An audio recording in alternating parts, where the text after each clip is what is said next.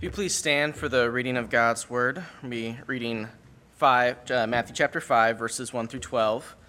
Uh, and as Bruce said, um, talking on the next beatitude, uh, focusing on purity. So if you would follow along with me as I read.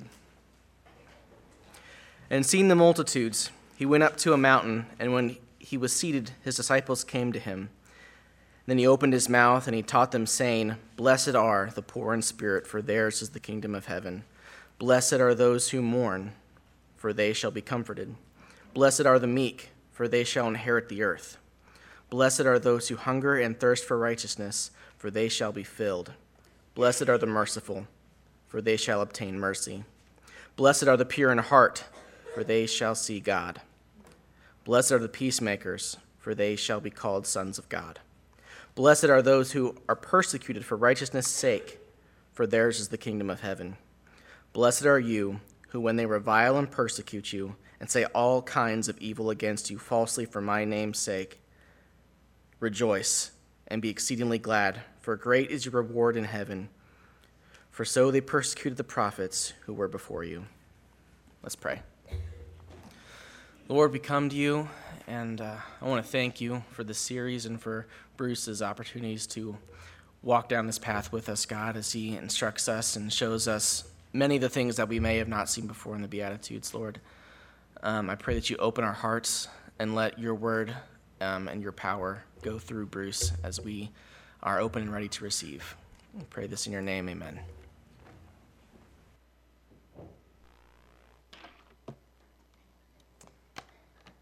Have you noticed that people today are becoming more and more consumed with purity. We're consumed with drinking pure water, breathing pure air, even eating pure food.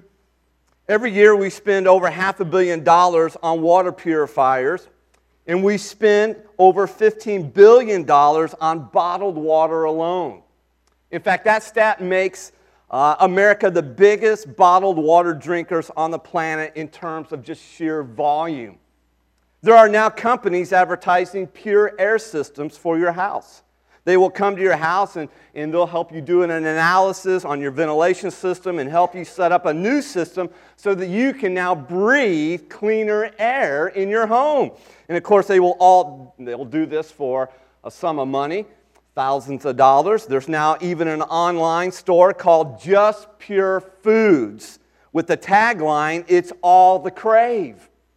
They are committed to creating the tastiest and healthiest plant based snack foods using the highest quality and purest ingredients that they can source, which means you can now buy snacks like kale and zucchini chips.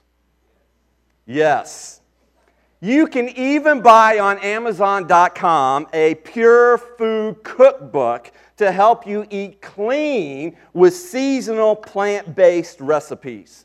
Now, there is no doubt in my mind that all this concern that our country has about purity is good for people's health. But here's the tragedy of it all our culture is consumed with purity except in the one area that matters most, and that's the heart. We can drink pure water, we can breathe pure air, and eat pure foods all we want. But if we don't have pure hearts, it doesn't matter. When it's all said and done, the only thing that matters is a pure heart. God's primary interest is in the heart.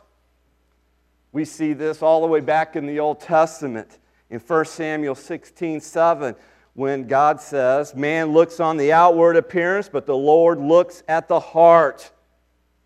In 1 Chronicles 28 9, it says, For the Lord searches every heart and understands every desire and every thought. And so, God, it's much, much more concerned about the state of your heart than he is about the state of your health. In light of this, the most important question then that we can ask today is Is my heart right with God? Is my heart right with God? Jesus confronts us with this very question when he says here in the sixth beatitude Blessed are the pure in heart, for they shall see God. In other words, Jesus says that only the pure in heart will see God. Now, that's both a, a very joyful thought, but it's also a very frightful thought. As soon as Jesus spoke this word pure, let me tell you, bells and buzzers sounded for those listening on that side of the mountain. If any one word had captured what religion was all about in that day, it was this very word purity. After all, the Pharisees defined purity almost completely in terms of things that other people could see. In other words, it was external. Purity became a matter of, of just keeping so many rules and regulations. But Jesus now comes on the scene and he's now turning upside down their very concept of what it was pure the very idea of what it meant to be pure. At one point in Matthew chapter 23, Jesus told the Pharisees that they were way too worried about cleaning the outside of the cup while the inside was filthy. Jesus then compared these same Pharisees to whitewashed tombs, which were sparkling and bright on the outside, but filled with death and decay on the inside. Now, that's pretty harsh words to say the least, but they illustrated where Jesus thought it was most important to be pure. Not on the outside, but on the inside. The heart. The heart is utterly crucial to Jesus.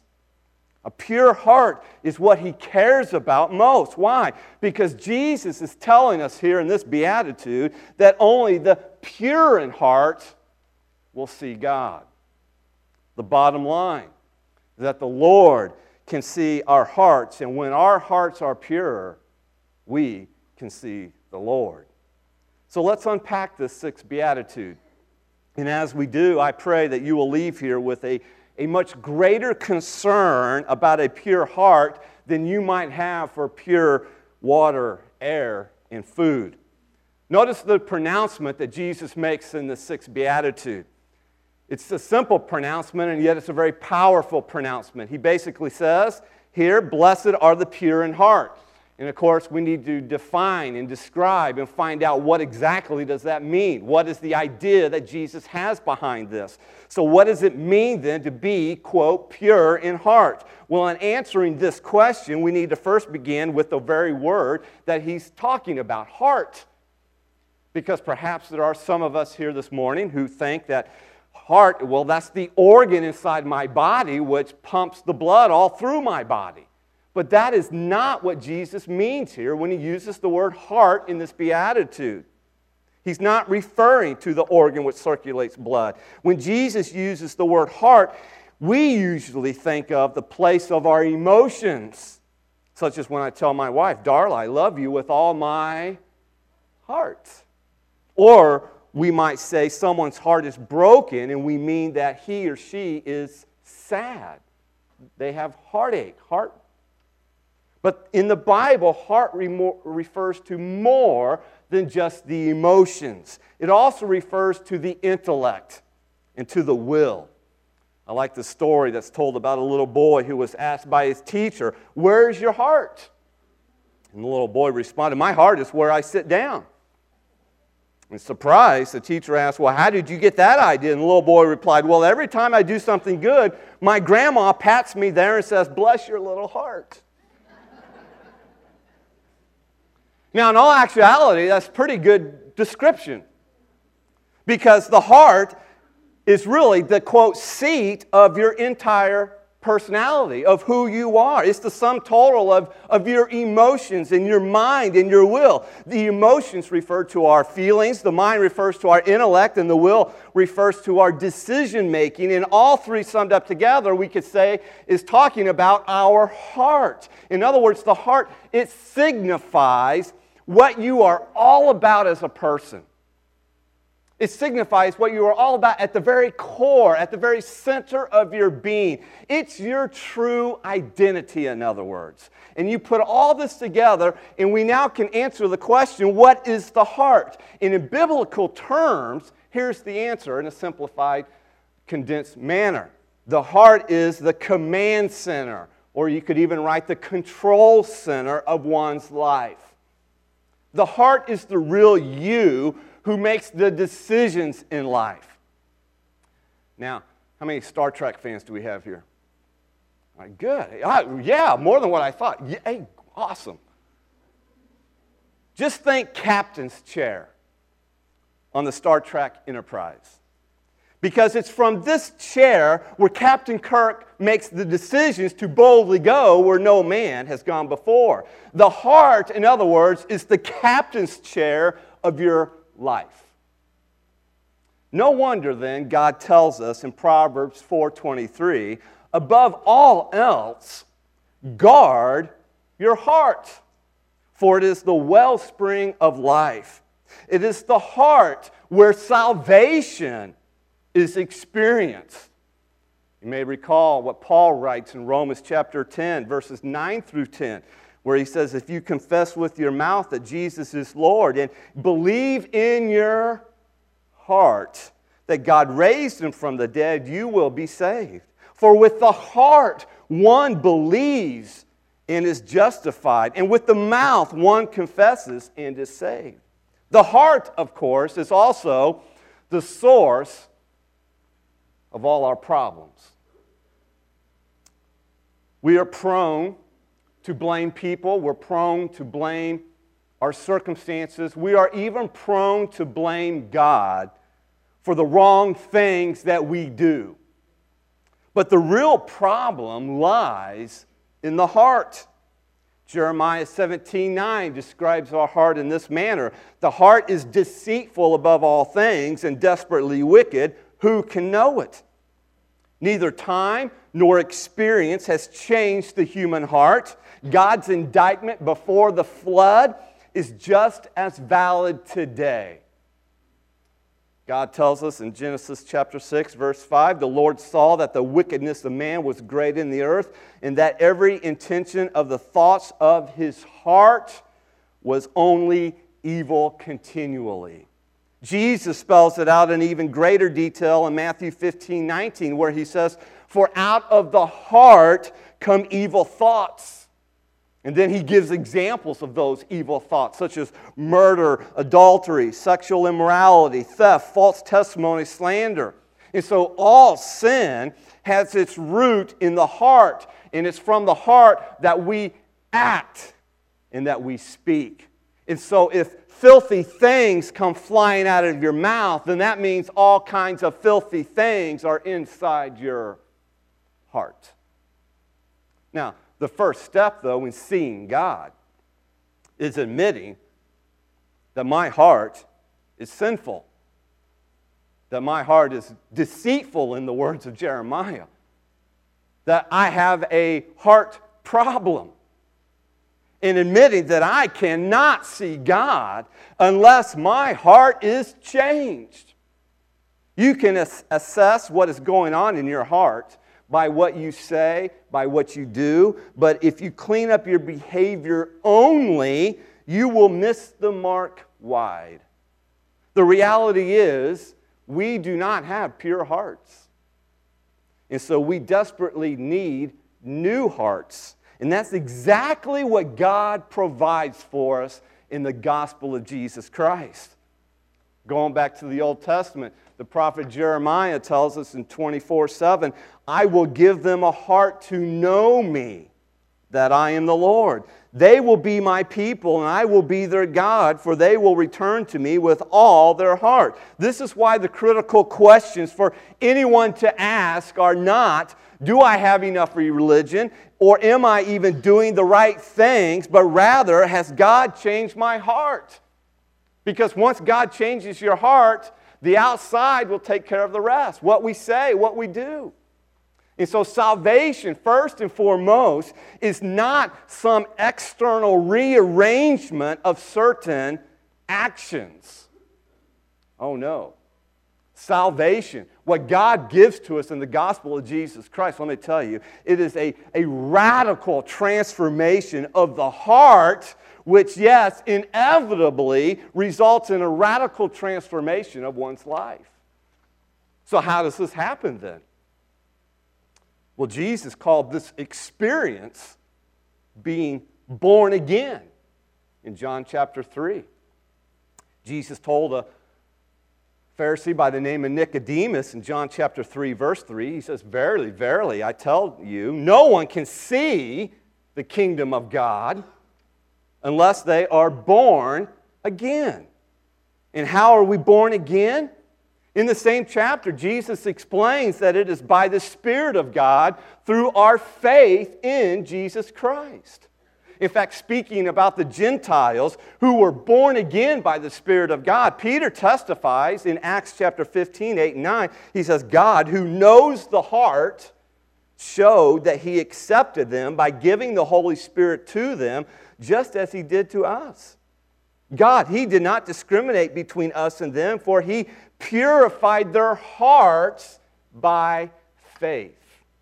God tells us in Ezekiel 36 26, I will give you a new heart and I will put a new spirit in you. Here's the point you will never be pure in heart until God gives you a new heart. We desperately need God to purify us. And then in response, we desperately need to pursue that purity for the rest of our lives. This is where our beatitude now comes in. When Jesus says, Blessed are the pure in heart, for they shall see God. But don't think that purity of heart means having a perfect heart or even a sinless heart. If it did, not even the godliest believer who has ever lived would have the remotest possibility of embracing the promise that the pure in heart will see God. Remember David? King David of the Old Testament? The one who committed adultery, and then to cover that up, he committed murder.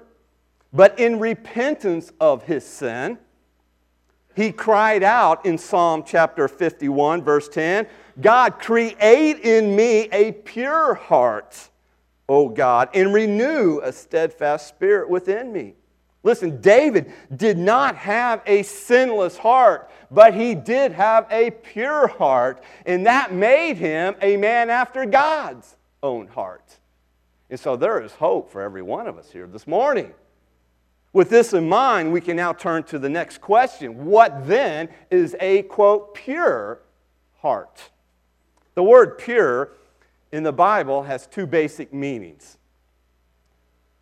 The first meaning Pure means it's the idea of clean through the removal of contamination. And so, in this manner, the pure in heart then is free from the contamination of sin. But there's another meaning. Pure also means unmixed. For example, pure gold is not, quote, clean gold, but rather it's 100% gold. In other words, it's not mixed with any other metals or elements. This beatitude that Jesus gives us here takes on the second meaning predominantly. And so, pure in heart here is the basic idea of singleness of heart as opposed to duplicity or a double heart or even a divided heart. A pure heart then makes your whole being have integrity. We're familiar with that word. A pure heart frees you from the tyranny of a divided self, making your inner life whole and your whole life oriented in a single direction toward God. In other words, a pure heart is not diluted. It's not defiled. It's not divided. Instead, a pure heart is loyal to God. It is honest before God and others, and it is also fervent for the holiness of God. Let's look at that a little bit in more detail here. Those three ideas of purity in heart. First, notice this purity of heart involves personal loyalty. Personal loyalty to God. When God cleanses sinners and makes them his children, he does more than just merely wash away our sins. He puts us or puts within us a new heart that desires, that, that wants to focus wholly on God. God tells us in Jeremiah 32 39, I will give them singleness of heart in action so that they will always fear me and that all will then go well for them and for their children after them.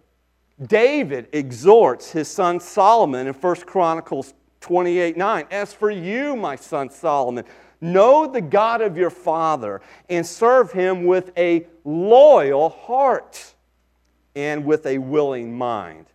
And so, purity of heart is this idea of, of total allegiance to God. Our hearts are, are undivided in our loyalty to God. Soren Kierkegaard, the Danish philosopher and theologian, captured the idea in a book he wrote called Purity of Heart is to will one thing. In other words, to be pure in heart is to be totally dedicated to the Lord in all of your life. It's what David himself prays in Psalms 86 11. Teach me your way, O Lord, and I will walk in your truth. Give me an undivided heart that I may fear your name. But here's the problem, and it's the problem for all of us here this morning. Our hearts are not undivided in their devotion to God. We try to do one thing, but instead we do the opposite. Have we not all experienced that? I mean, Paul writes about this dilemma, this conundrum, even himself in Romans chapter 7. We want to follow God, but we battle other desires that we still have, sinful desires. Throughout the Old Testament, when God speaks then of purifying the heart, he means that we need our hearts cleansed from idolatry. Now, that's not a word we use very often, but it's a powerful word that captures the idea of what it means to have a loyal heart, is that we are cleansed from idolatry. God makes this promise to us in Ezekiel 36 25. He says, I will sprinkle clean water on you, and you will be clean. I will cleanse you from all your impurities. And then he adds this phrase, and from all your idols. If purity of heart is then loyalty to God, the danger that our hearts need cleansing from is idolatry, idols.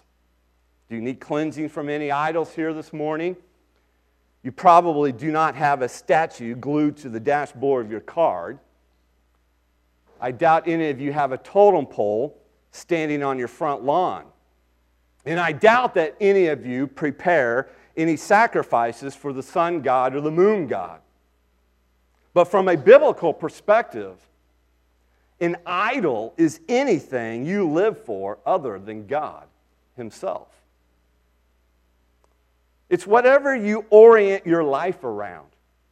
It's whatever lights you up. It's whatever floats your boat. It's whatever you are committed to, whatever you value most in the universe, that's the object of your worship. Okay, then, like what, you might ask? Well, there's an almost limitless number of idols for us to choose from, idols that we struggle with, and all of them have adverse consequences for our lives. Idols such as comfort, praise, security, affirmation, approval, reputation, the list goes on and on and on. But our idols are never what they seem. They promise the world, and yet they only give you heartache. And a pure hearted person recognizes this. A pure hearted person responds then to God's gracious demand to be the center of his life by ditching his idols, in other words, cutting them down. Why is this so essential? Because without purity of heart, no one can stand before God. David himself again writes in Psalms 24, 3 through 4, he poses this question and then he answers it. He says, Who may ascend the mountain of the Lord? Who may stand in his holy place? And here's his answer The one who has clean hands and a pure heart, who does not trust in an idol or swear by a false God, which is what an idol is. So, first and foremost, purity of heart involves our personal loyalty to God, but it also has immediate outward effects. Which brings us to number two purity of heart involves relational honesty. It involves relational honesty. What begins as personal loyalty to God will always work itself out in relational honesty with God or before God, and then on a horizontal plane with other people. Therefore, relational honesty is where my whole life, public and private, is transparent before God and people. To be pure in heart also means then, that we must be honest honest with other people about our, our struggles, our, our hang-ups, our sins, our weaknesses, our flaws, and the mistakes we have made. We should not pretend to be anything better than we really are, though we do that nearly constantly, don't we? I know I struggle with that. I mean, I'm the pastor. I, I don't want to be seen as having problems and struggles. And so I want to present myself in a certain way that you might think better of me than what my heart really, truly is. John Stott describes this struggle when he writes, I quote his words, Yet how few of us live one life and live it in the open. We are tempted to wear a different mask and play a different role according to each occasion. This is not reality, but play acting, which is the essence of hypocrisy. Some people weave round themselves such a tissue of lies that they can no longer tell which part of them is real and which is make believe. And just think, John Stott wrote all of that before the days of social media. Now, please know I am not anti social media. I actually believe and think that Facebook, Twitter, and the rest of social media can be very useful to God's kingdom purposes. But here's what I've observed social media is about the control of appearances. And those appearances that we post on social media are not always honest about the reality of our lives, our hearts. For example, let's say you go on vacation with your family. I'm sure some of you here are already planning your summer vacations. And there are certain things you post and certain things you don't post from your family vacation. Picture of a happy family on the beach, post it. Fighting in the minivan on the 23 hour drive to the beach, that one never appears on Facebook. You post, quote, date night with hubby, and with it a picture of the two of you gazing lovingly into each other's eyes. But nobody ever posts that late night argument with a picture of how mad you are at the same husband you just posted how much you love.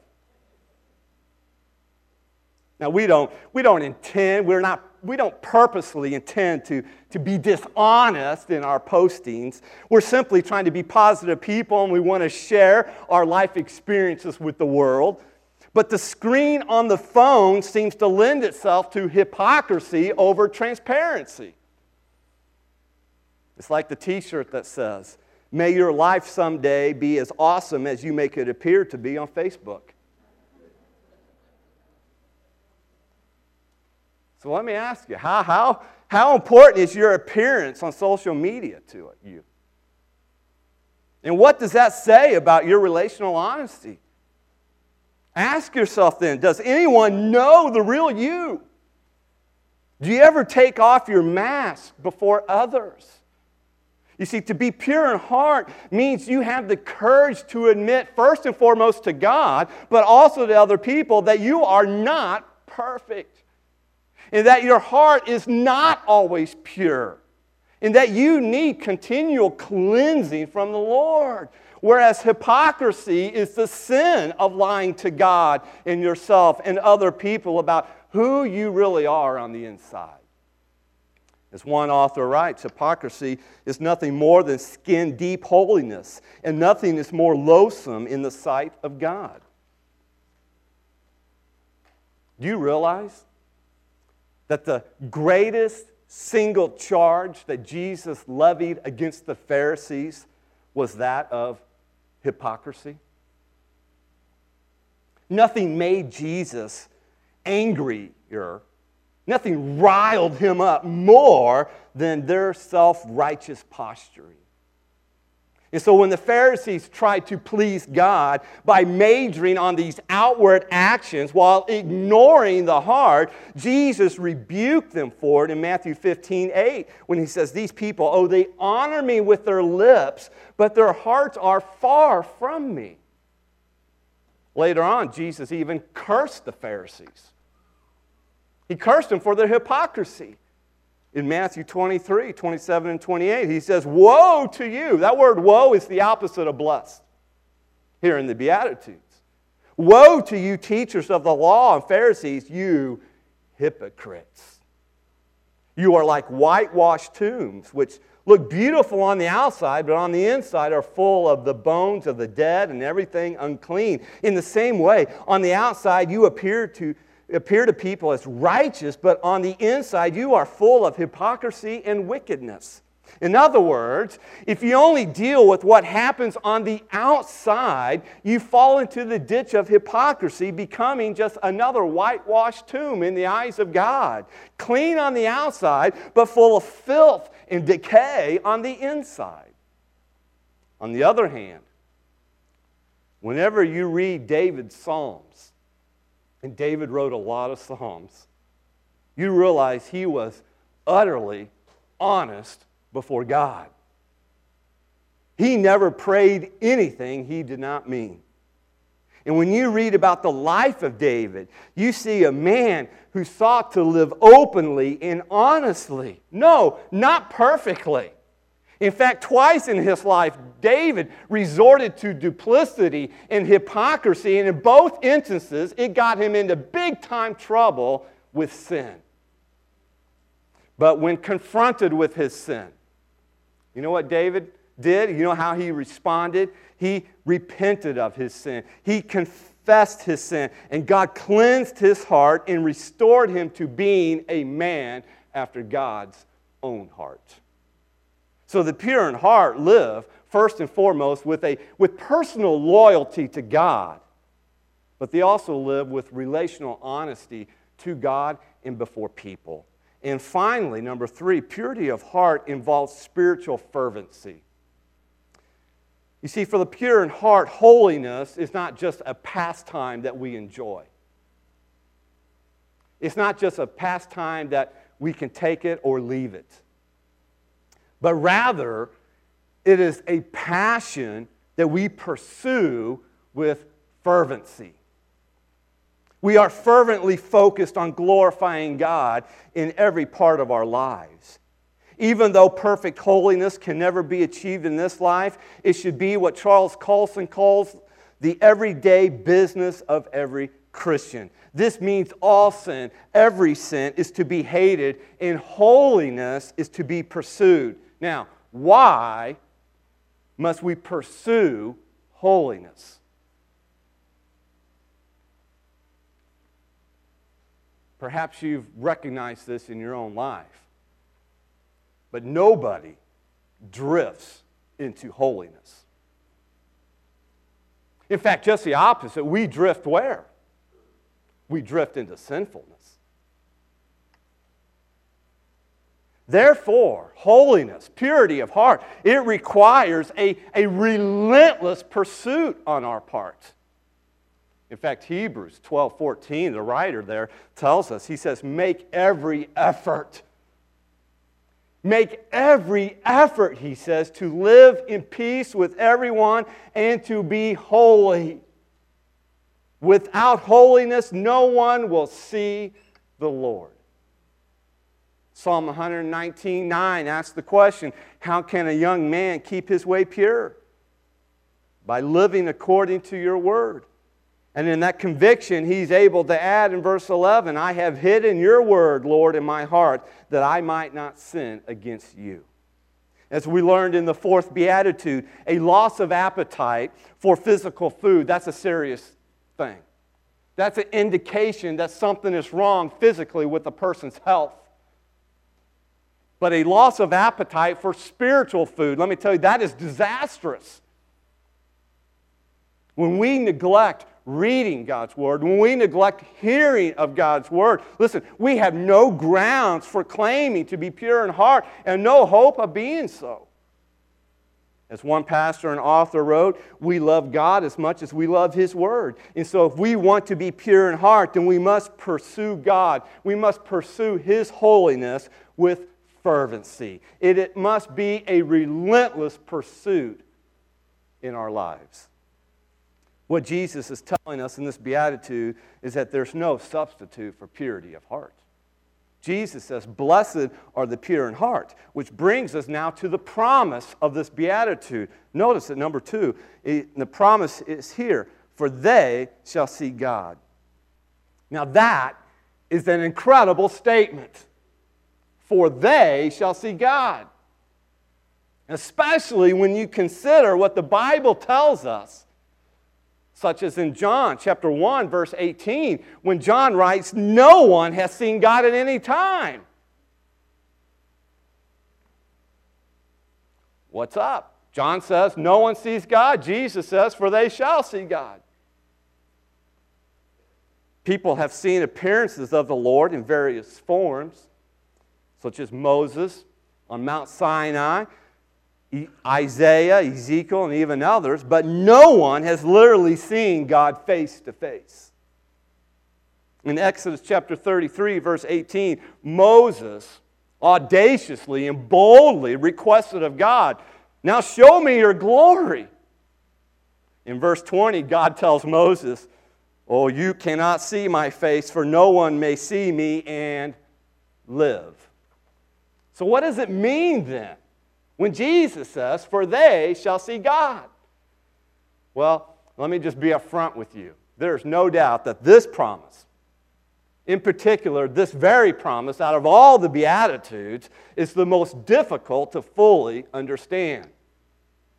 That's just another way of saying people aren't really sure what exactly it means. We have some ideas from Scripture. And so here's what I will present to you as to what I believe it means after studying it this week. The reward of purity is this we will see God now and ultimately in eternity. let me explain that because you're like, wow, that really helped me, Bruce. Now, if you tell your neighbor about this promise, I guarantee you the chances are he or she won't be very impressed. I'm going to see God. In fact, they may even respond, There you go again with your pie in the sky, when you die, talk. But this promise, folks, listen, that he gives us, that Jesus gives us in this beatitude, is no pie in the sky. Jesus says, Blessed are the pure in heart, for they shall see God. And so when people's hearts are pure, then the eyes of the heart are open to seeing God here and now. To begin with, we see God most clearly in the gospel of Jesus Christ at the moment of our conversion. We also see God in creation. We see God in the circumstances of life and how He arranges the circumstances of life for His glory and even for our own good. We see God in the unfolding of world history, world events, as well as in God's Word and even in prayer. Someone once asked Helen Keller, Isn't it a terrible thing to be blind? To which she responded, Better to be blind and see with your heart than to have two good eyes and see nothing. And that's kind of the idea here of seeing God now and here. In this context, seeing God means to have a deep experience of God. It's to know Him intimately and personally, to be awestruck by His glory and comforted by His grace. And so, while here and now we do not literally see God with our physical eyes, we see Him through our hearts. We see what he's doing. We see the effects of his movement, his grace, and his power working in us and through us. But Jesus is also promising something much more here, and that is we will see God ultimately in eternity. Dr. Martyn Lloyd-Jones writes You and I are being prepared to enter into the presence of the King of Kings. John tells us in Revelation 22, 3 and 4, the throne of God and the Lamb will be in the city, and his servants will see him. They shall see his face, and his name shall be on their foreheads. This is what we are looking forward to. This is the promise that we hold on to. And in that moment, our hearts will be so flooded with joy, it will feel like they're about to burst open. We will feel like Job himself in Job 19, 25, and 27, when he says, I know that my Redeemer lives, and that in the end he will stand on the earth. And after my skin has been destroyed, yet in my flesh I will see God. I myself will see him with my own eyes, I and not another, how my heart yearns within me. Now, it is all too easy, though, in this world in which we live, this culture in which we are absorbed in. It is all too easy to think that the most important part of your life is what other people can see. But in this beatitude, Jesus is telling us that the most important part of your life is the part that only God can see, and that is the heart. God knows whether your heart is pure.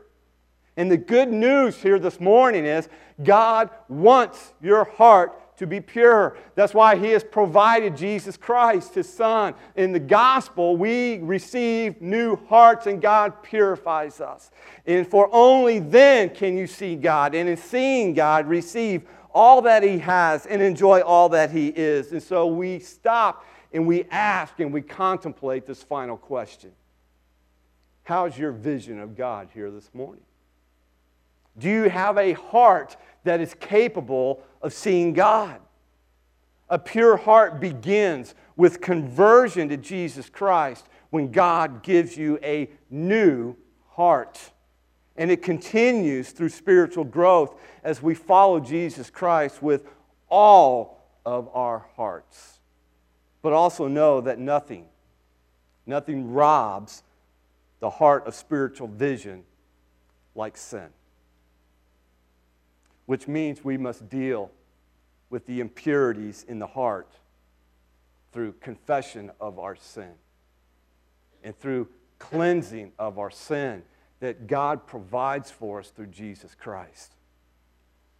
Oh, how we love and we claim, and rightfully so, the promise that Jesus gives us in 1 John 1 9 that if we confess our sins, He, God, is faithful and just to forgive us our sins and to cleanse us from all unrighteousness. What a phenomenal, phenomenal beatitude we have here from the Lord. Blessed are the pure in heart, for they shall see God. Let's pray. Before I pray, if you've never been born again through faith in Jesus Christ, listen, I invite you this morning while the praise team sings to turn to Jesus Christ and let Him give you a new heart. Cry out to the Lord and ask Him to forgive you.